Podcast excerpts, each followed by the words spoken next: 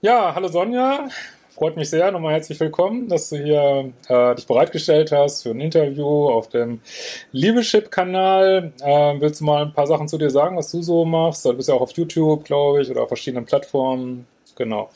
Ja, Erstmal vielen herzlichen Dank für die Einladung. Ich freue mich sehr, dass ich hier dabei sein darf. Und ich bin Coach und helfe Menschen, das Leben zu erschaffen, was sie sich aus tiefstem Herzen wünschen. Und ja, bin Expertin für Selbstverwirklichung.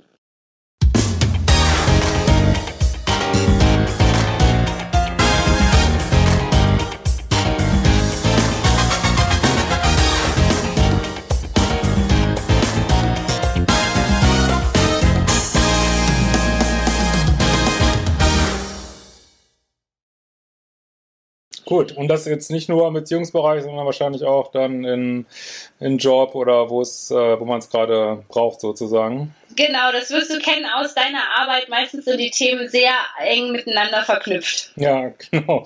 Und wo siehst du so deinen Schwerpunkt? So was, äh, was du da sozusagen, du hast einen bestimmten Ansatz irgendwie?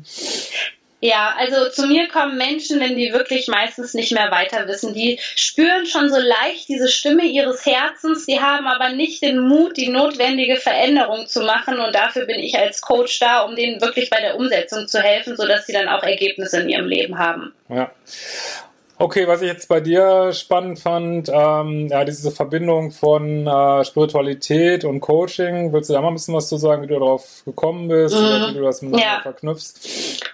Also mit Spiritualität habe ich mich sicherlich schon länger befasst, ähm, wie mit dem Coaching, aber ich hatte immer dieses klassische Umsetzungsproblem und das kennen, kennen viele meiner Klienten. Du weißt wahnsinnig viel, hast ein mega Wissen. Ich konnte meine PS aber nicht auf die Straße bringen. Da hatte ich eine mega Blockade mhm. und deswegen habe ich das zu meiner Lebensaufgabe gemacht, den Menschen zu zeigen, okay, wie funktioniert denn hier diese Verbindung auf der Erde? Ja, all das, was ich drauf habe, wirklich zu materialisieren, damit sich das im Außen auch zeigen kann. Ja. Mhm.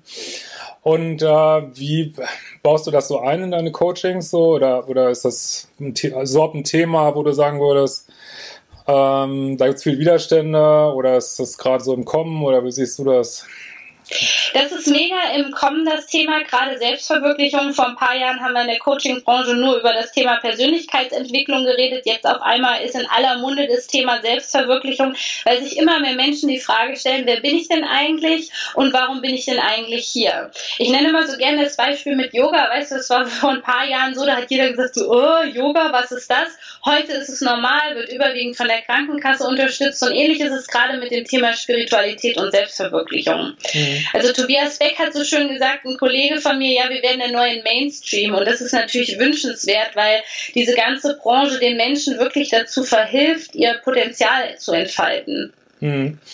Jetzt sagt man ja, 2020 wäre so ein besonderes spirituelles Jahr. Wie siehst du das? Oder hast du da eine Meinung zu? Oder glaubst du, es geht so mehr, weiß ich nicht, ist auch viel Hype oder es gibt viel, keine Ahnung, wird immer eine neue Sau durchs Dorf getrieben? Oder wie siehst du das?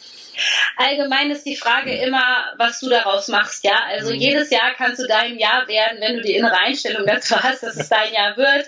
Ähm, unter energetischen Aspekten ist es natürlich so, dass das 2020er Jahr nochmal so richtig aufrüttelt und das werden auch viele Menschen ähm, merken und du siehst es auch bei den Trends bei YouTube oder so. Es beschäftigen sich so viele Menschen mit der Frage, ja, wie werde ich denn zum Beispiel emotional frei? Wie kann ich selbstbestimmter leben? Und es wird auch noch mehr in Gang gesetzt. Die Frage ist halt wirklich, hast du den Mut dazu, das auch zu leben oder bleibst du weiter in deinem Hamsterrad drin, in der Komfortzone? Ja. Ähm, genau, dann, äh, wie, jetzt wollte ich noch fragen, mit, ähm, zum Beispiel, wenn ich ein, weiß ich nicht, habe immer unglückliche Beziehungen, weil wie könnte mir da so zum Beispiel Spiritualität weiterhelfen oder was, was sagt mir das dann oder wie, wie analysierst du sowas? Mhm. Nach der Spiritualität gibt es ja zum Beispiel das berühmte Gesetz der Resonanz. Das heißt, du ziehst den Partner in dein Leben, der genau zu diesem Zeitpunkt richtig für dich ist. Ich ja. betrachte das manchmal ein bisschen differenzierter, weil ich gemerkt habe, das ist nicht alles. Und äh, manchen Menschen, gerade sensiblen Menschen, und das ist meine Zielgruppe, schadet es, wenn die sich noch mehr fertig machen und sagen, oh, jetzt bin ich an allem schuld und so. Es ist ein ganz schmaler Grad, muss man ein bisschen drauf achten. Aber ja. es ist im Wesentlichen so, dass ähm, jeder Partner oder jeder Mensch, der uns uns begegnet, birgt eine Wachstumschance für uns. Und die Frage ist immer, wie setzt du das zum Beispiel für dich um? Und oft, das ähm, ist ja auch in dein, deiner Arbeit der Fall, ist es natürlich die Prägung so in den ersten Jahren. Ja. So, was habe ich als Kind erfahren? Ne? Mutter, Vater, die ganze Ahnenlinie spielt dann noch eine Rolle. Und sich dessen bewusst zu werden, was für ungesunde Beziehungsmuster habe ich vielleicht jetzt mitgenommen und was kann ich für mich verändern, um das zum Positiven zu transformieren, das ist so eigentlich die grundsätzliche Aufgabe und die Frage, die man sich stellen kann. Ja, Okay, und dann äh, liefert sozusagen die, äh, das Universum liefert die sozusagen die Partner, wie du diese Muster erkennst ja. und dann gegebenenfalls auch bearbeiten und auflösen kannst dann. Ja. Ja. Hm, ja. Ja, das ist ja, was ich mal diesen Liebeschip nenne, das ist ja, ja genau quasi diese ja, frühkindliche oder gut, da weiß man ja heutzutage, denke ich auch, dass eben so Traumata ja auch transgenerational weitergegeben werden und sozusagen aus der Ahnenlinie die ganzen Muster, die da so feststecken quasi. Ne? Ja, genau. Ja, genau. Ähm, so, ähm, würdest du denn sagen, dass ein Begriff, der fällt ja bei mir auf, würde man interessieren, wie du das siehst, so toxische Beziehungen, gibt es sowas oder überhaupt? Oder hat man, wenn du sagst, man ist immer die, ist immer die richtige Beziehung, dann kann sie dann überhaupt toxisch sein, sozusagen, wenn es die richtige Beziehung ist? Wie siehst du das? Ja, also ich finde den Begriff absolut gerechtfertigt, aber den, der Spiegel, den uns sowas natürlich immer vorhält, ist ähm, zu wenig Selbstliebe meistens, ja. Also ja. was lasse ich wirklich über mich erdulden, was denke ich, was ich in meinem Leben verdient habe. Und von daher steckt auch in so einer toxischen Beziehung, egal wie schlimm das war, ich war selber in etlichen toxischen Beziehungen, steckt ein Geschenk dahinter. Und je mehr man sich wirklich dafür öffnet und nicht blockiert und sagt, ich habe damit nichts zu tun oder ähm, das verursacht mir zu viel Schmerz, in die Tiefe zu gehen. Je mehr du dich dafür öffnest und diese Themen bearbeitest, desto schöner wird das Leben halt danach für dich oder die Beziehung. Mhm. Und ähm, würdest du denn sagen, dass, also wenn man jetzt, das haben ja viele, denke ich, kenne das auch, immer so mehrere toxische Beziehungen hatte, dass da notwendigerweise einen bestimmten Ablauf gibt oder dass man sich immer mehr steigert oder geht das so chaotisch oder, oder kommt so mal der Hammer mhm. zum Schluss irgendwie oder wie, wie ist das so deine Erfahrung so?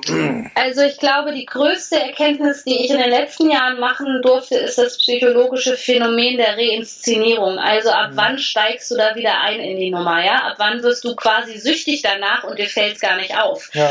Und es ist bei vielen Klienten der Fall, die haben sich eigentlich schon so ein bisschen gelöst und dann kommt ein Drama Drama im Außen und sie wollen wieder zu dem Ex-Partner zurück in genau dasselbe toxische Muster. Und diese Reinszenierung zu erkennen, also wann wiederholt sich was bei mir, wann tendiere ich wieder dazu, äh, mich zum Opfer zu machen, das zu erkennen und an dem Punkt auszusteigen, ist, glaube ich, auch der Punkt, der das Leben transformieren kann und auch die Beziehungsqualität bei vielen. Also siehst das auch so, dass wie so eine Art Sucht ist manchmal, dann passiert im Außen ja. irgendwie, man hat einen Autounfall oder ich weiß nicht was und dann greift man wieder zur Kippe sozusagen übertragen. Genau, ja. Äh, Sinne, ja. sucht sich wieder so ein toxisches Szenario oder ruft den toxischen Ex wieder an oder mhm. ja, ja, ja, das erlebe ich auch oft. Das ist, äh, das finde ich total spannend in der ja, Aufarbeitung von solchen Beziehungen. Genau, das, das habe ich auch bei vielen Klienten erlebt. Das läuft einigermaßen und dann ist irgendein irgendeine Sache passiert irgendwie und dann wird die Pille wieder eingeschmissen quasi. Mhm. Ne? Ja. Und das Interessante dabei ist es, dass mir aufgefallen ist, dass dabei gar nicht so die Partnerkonstellation das Thema ist, was ich lösen musste, sondern das Thema Drama. Ja. Wie viel Drama hattest du in deinem Leben? Wie viel Leid? Und bist du bereit, aus diesem Schmerz auszusteigen? Ja. ja, das ist dann immer so schwer zu verstehen, dass Drama durchaus so einen süchtig machenden Charakter haben kann. Ne? Man denkt ja mal, ja. Drama ist äh, ganz schlimm und so, aber deckt sich halt hervorragend über die eigenen Themen so drüber. Ne? Kann man sich mit dem Drama beschäftigen, muss man sich nicht mit seinen eigenen Kindheitswunden beschäftigen. Hast du denn das Gefühl, also das ist eine Sache, die ich gerade spannend finde, dass so äh, ja, narzisstische Partner oder so, die sehen sich ja häufig gar nicht selber als Narzissten, ne? Die sehen sich ja selber als Opfer, ne? Das finde ich immer so spannend, ne? Wie ist da so deine Erfahrung irgendwie? Das ist ja selten, dass jemand ja. sagt, ja, ich bin ein Narzisst oder so, ne? Das ist irgendwie. Ähm, es gibt verschiedene Ausprägungen und du kriegst denjenigen mit Sicherheit nicht mit, äh, indem du mit ihm auf den Finger zeigst und sagst, du bist ein Narzisst. Was mir viel mehr aufgefallen ist, ist, dass der Narzisst dazu neigt, sich sowieso alles schön zu reden und da gibt's ja den sogenannten äh, das Pippi Langstrumpf-Syndrom, ja, ich mache mir die Welt, wie sie mir gefällt. ähm, und wenn man das erstmal entschlüsselt hat und dann wirklich da auch Abstand von nehmen kann und auf, ich habe irgendwann bei diesen Partnern aufgehört, Recht haben zu wollen ja. weil mich das kaputt gemacht hat. Ich bin ein Mensch, der sehr stark seine innere Wahrheit lebt und die auch spürt. Und es hat in mir gebebt und der andere hat mich trotzdem weiter fertig gemacht und hat mich da natürlich immer weiter verunsichert. Und als ich verstanden habe, hey, es gibt tatsächlich Menschen, da kannst du Recht haben und es ist völlig egal eigentlich, weil die wollen auf ihren Recht beharren und die sind bereit, dich dafür fertig zu machen, habe ich gesagt, okay, ich steige aus dieser Sache aus. Und das hat mich in einen großen Frieden mir gegenüber auch gebracht. Ja. Und hast du das bei Klienten schon mal erlebt? Äh, das finde ich auch so ein spannendes Phänomen. Ist nicht immer selten zu sehen, aber dass man so wechseln kann in Beziehungen, dass man mal der Egozentriker ist, mal ist man der Co-Abhängige in der nächsten Beziehung. Hast du sowas mal erlebt, so, dass, das, dass man die Muster wechselt sozusagen? Ja, dass man das, äh, dass man da schwankt, das kann schon passieren, wenn man sich dessen nicht bewusst ist. Das heißt, man macht sich dann manchmal selber zum Opfer, selber zum Täter, weil man ja. gar nicht weiß, was hat sich da wirklich abgespielt. Aber wie gesagt, wenn man da in die Bewusstwerdung geht und das Ganze aufarbeitet, ist es eigentlich weniger der Fall, dass man dann in der nächsten Beziehung auf einmal selber der Narzisst ist. Ja. Ja, okay. So, wenn ich jetzt also einen gesunden, also das heißt gesund, aber sagen wir mal, einen Partner finden möchte, der nicht so in das toxische Fach fällt, dann wäre so dein Rat, mehr Selbstliebe, mehr, also das sozusagen die Anziehungspunkte zu verändern gewissermaßen. Ja, also ich habe das Konzept der vier Schlüssel der Persönlichkeitsentwicklung. Das ist zuerst Selbstbewusstsein, Selbstvertrauen, Selbstwert und die Selbstliebe. Wenn diese Werte bekanntermaßen hoch sind, dann kennst du dich so gut und weißt ganz genau, was du willst und du kennst deinen Wert, dass dir das eigentlich nicht mehr passieren sollte. Mhm. Ja, das finde ich auch spannend, dass man die ganzen Sachen eigentlich über Selbstwert aufziehen kann. Das ist ja auch, glaube ich, so ein Irrtum, dass man denkt, der ja, sagen wir mal, der Narzisst äh, hätte so einen hohen Selbstwert, das ist ja gar nicht so, ne? Der, also wenn das der Fall wäre, dann müsste man sich ja nicht so aufblähen und äh, ja, ja. aufpumpen. Genau. Das ist es tatsächlich das, was es zu erkennen gibt, weil viele Menschen, die mit einem Narzissten zusammen sind, kennen dieses stark nach außen hin dominante Verhalten schon aus der Kindheit und erstmal zu verstehen, der ist überhaupt nicht so stark, der tut nur so, der ist im Inneren total zerstört und labil, das bringt uns eigentlich in so eine Position, aus der wir besser handeln können, wo wir eben nicht klein beigeben, wo wir uns nicht mehr schlecht machen, sondern wo wir wirklich in unsere Kraft kommen können, wenn wir das erstmal verstanden haben, dass das alles nur eine Fassade ist. Mhm. Ja, spannend. Ähm, genau, dann ähm, hatte ich in einem von deinen Videos hatte ich äh, was gesehen, das fand ich auch nochmal spannend. Äh, ist ja auch so eine psychologische Idee, dass äh, wir uns auch Partner suchen, die Eigenschaften haben, äh, die wir nicht haben, sozusagen, um uns zu vervollständigen. Das finde ich ja auch bei diesen toxischen Beziehungen ganz spannend, wenn ich jetzt sozusagen mich eher so als soll ich mal sagen, nicht so toll erlebe oder vielleicht ein co-abhängig und dass dann, äh, haben Narzisst mir ja auch zeigt, hey, ich kann vielleicht auch selbstbewusster auftreten oder ich kann vielleicht auch äh, mehr scheinen, in dieser Welt. Ich muss, sollte mich vielleicht selber nicht so klein machen. Habe ich das richtig verstanden? So siehst du das mhm. so? Ja. ja, Mhm. Ich stelle bei Klienten immer die Frage so, egal wie sehr du diese Person jetzt gerade hast, was hast du, was hat die für eine Eigenschaft, die, wo du sagtest, okay, da könnte ich ein bisschen mehr von gebrauchen. Und oft ist es natürlich da auch so eine klassische Dynamik, dass der Narzisst oft jemand ist, der gut mit der Geldenergie zum Beispiel umgehen kann, ja, ja. und dadurch die Frau in der Ohnmachtsposition ist und so weiter, in Abhängigkeiten. Das ist eine ganz spannende Frage, weil das zeigt uns genau dieses Wachstumspotenzial, von dem ich geredet habe. Ja, Okay. Jetzt hatte ich gesehen, du hast ja auch viel ähm, Videos, ähm, weiß ich nicht, Energien im Januar, Energien im, äh, woher beziehst du da die Informationen sozusagen? Wie, äh, genau. Ja, also viele denken oder? ja, ich bin Astrologin, das ja. bin ich nicht. Ich bin einfach nur super sensibel und kann alles Mögliche spüren. Und ich spüre das schon seit ich Kind bin und ich konnte es nie zuordnen. Und irgendwann habe ich wirklich mal so die Frage ans Universum abgeschickt, meine Güte, was ist denn das? Und kann ich damit irgendwelchen anderen Menschen helfen? Und äh, das ging sehr schnell, hat sich das verbreitet und irgendwann habe ich erkannt, okay, das ist ein Stück weit astrologisches Wissen.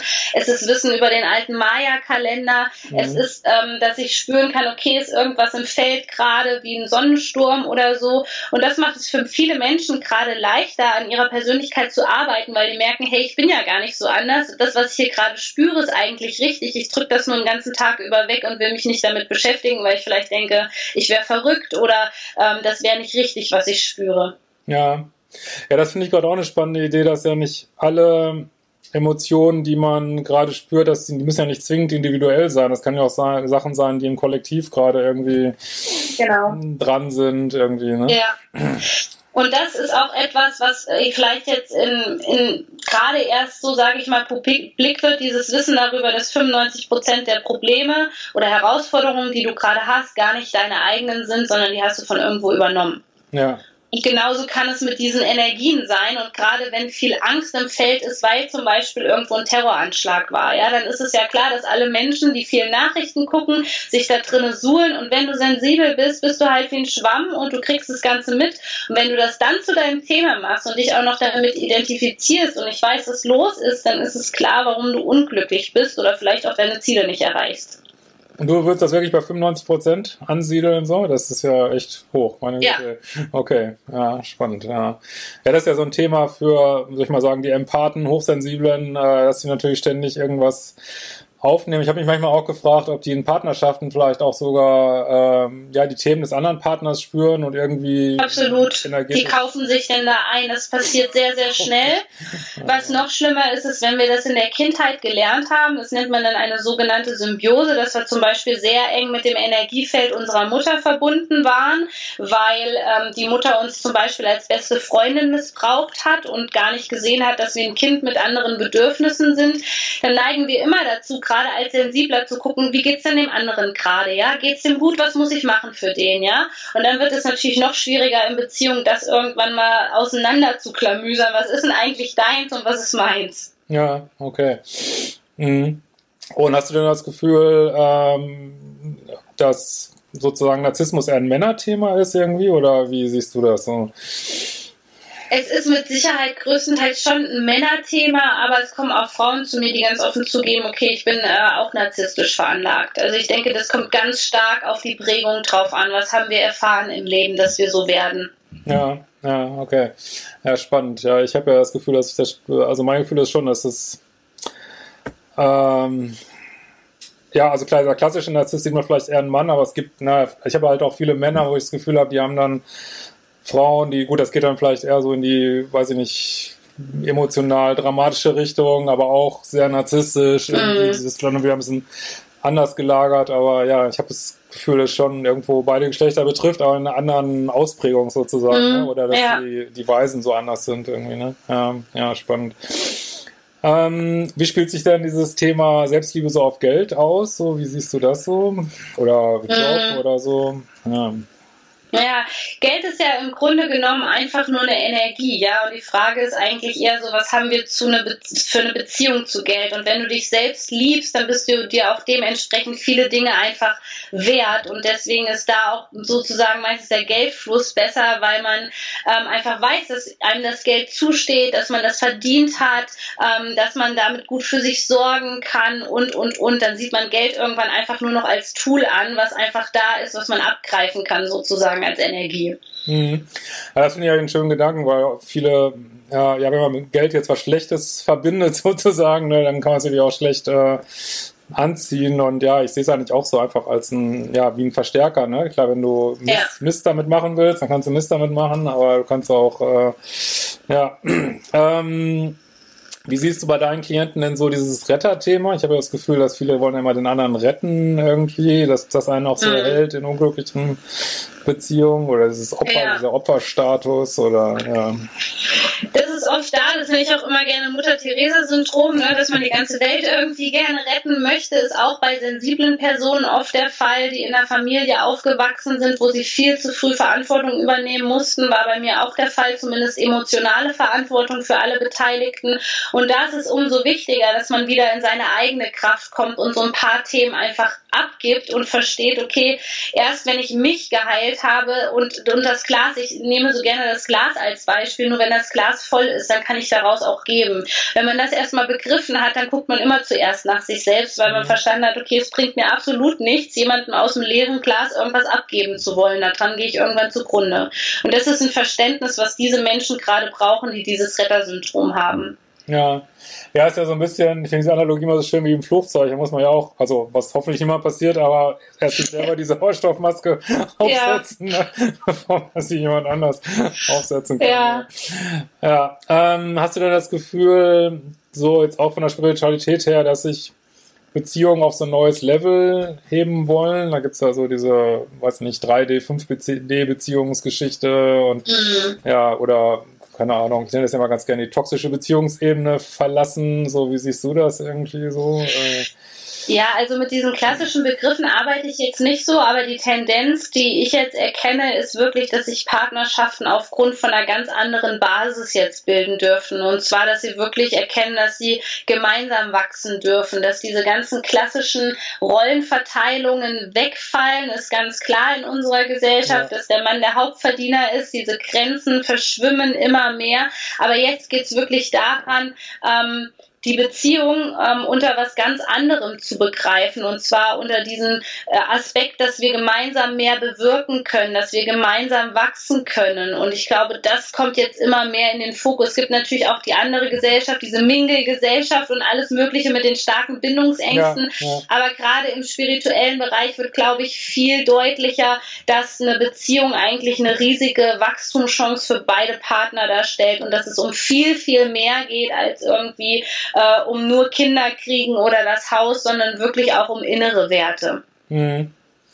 Ja, das ist ja, glaube ich, ein großer Irrtum, dass in diesen äh, ja, Plus-Minus-Beziehungen, wie ich es immer so nenne, dass das wirklich Liebe ist. Ne? Das ist ja eigentlich nur häufig Drama und Wiedererkennen von alten Mustern und, und ja. ja so, ein, so, ein, Vertrautheitsgefühl mit dem also Schmerzkörper irgendwo. Mhm. Ja. Okay, ähm, und wie siehst du momentan? Momentan passiert ja viel in der Welt, was so irgendwie einem Angst machen könnte, sag ich mal. Klimakatastrophe, hier ist, ich weiß nicht, hier ist ein Konflikt, da ist ein Konflikt. Äh, wie, wie gehst du damit um oder wie siehst du das so spirituell oder wo geht das hin oder gibt es da nochmal einen Crash oder genau, wie, wie siehst du das? Mhm. Also gerade ist es energetisch so, ich habe heute Morgen auch die äh, Frage in einem Interview gestellt bekommen, man merkt schon, dass sich das gerade ganz klar trennt. Ich nenne das mal ein Thema ähm, Angst, Ego und Liebe, die Leute, die mhm. jetzt wirklich den Sprung ins kalte Wasser machen und sagen, okay, ich räume in mir auf, weil, wie heißt es so schön, wenn du in dir das heilst, dann kann auch erst die Welt heilen und gerade wenn so viel Drama im Außen ist, setzt den Fokus woanders hin, ja. Also du, du hilfst der Welt nicht, indem du dich in diesem Leid suhlst. Du kannst nur was bewirken, wenn du etwas veränderst. Und deswegen ist es auch meine Aufgabe als Coach. Ich möchte da möglichst vielen Menschen jetzt gerade auch mit meiner Coaching-Ausbildung zu verhelfen, dass sie anderen Menschen wieder helfen können, ja? ja. Und nur wenn wir das schaffen, diesen Fokus da rauszunehmen und den ganzen Tag über die Politik zu diskutieren. Ich habe Politikwissenschaft studiert. Hm. Ich, äh, das Einzige, was ich dort gelernt habe, ist, dass ich nicht in die Politik gehen möchte. Okay, das ist ja auch schon. ja, Sondern dass ja. das bei dir zu Hause anfängt. Das ja. fängt bei dir zu Hause an und nicht auf dieser Welttribüne. Das alles spiegelt uns nur irgendwas. Es spiegelt den Krieg, den wir im Innen haben, den kriegen wir im Außen gespiegelt. Und es reicht einfach, wenn du jeden Tag versuchst, die beste Version von dir selbst zu werden und aufhörst zu projizieren, die Dinge wegzuschieben von dir, sondern wirklich mal anfängst, im Inneren aufzuräumen. Mhm. Ja, das finde ich großartig. Das ist echt toll ausgedrückt. Ja, das ist, glaube ich, aber auch so das Gefühl, also ich würde das genauso sehen wie du. Genau, wir sollten eigentlich unsere Umwelt irgendwie versuchen, ja, zu heilen oder uns selber. Mhm. Und, und äh, ja, dieses ganze Kampf, also dieses ganze Drücken gegen irgendwas, das erzeugt ja auch mal Gegendruck, ne? Das ist ja die ganze. Genau. Ja, also die ganze, das sehe ich auch so spannend, ja. Ähm, wie kann man dich erreichen, wenn man mit dir, also ich verlinke das auch nochmal hier drunter, aber du hast einen Kanal auf YouTube, ne? Der heißt Sonja Koplin, glaube ich, ne? Genau.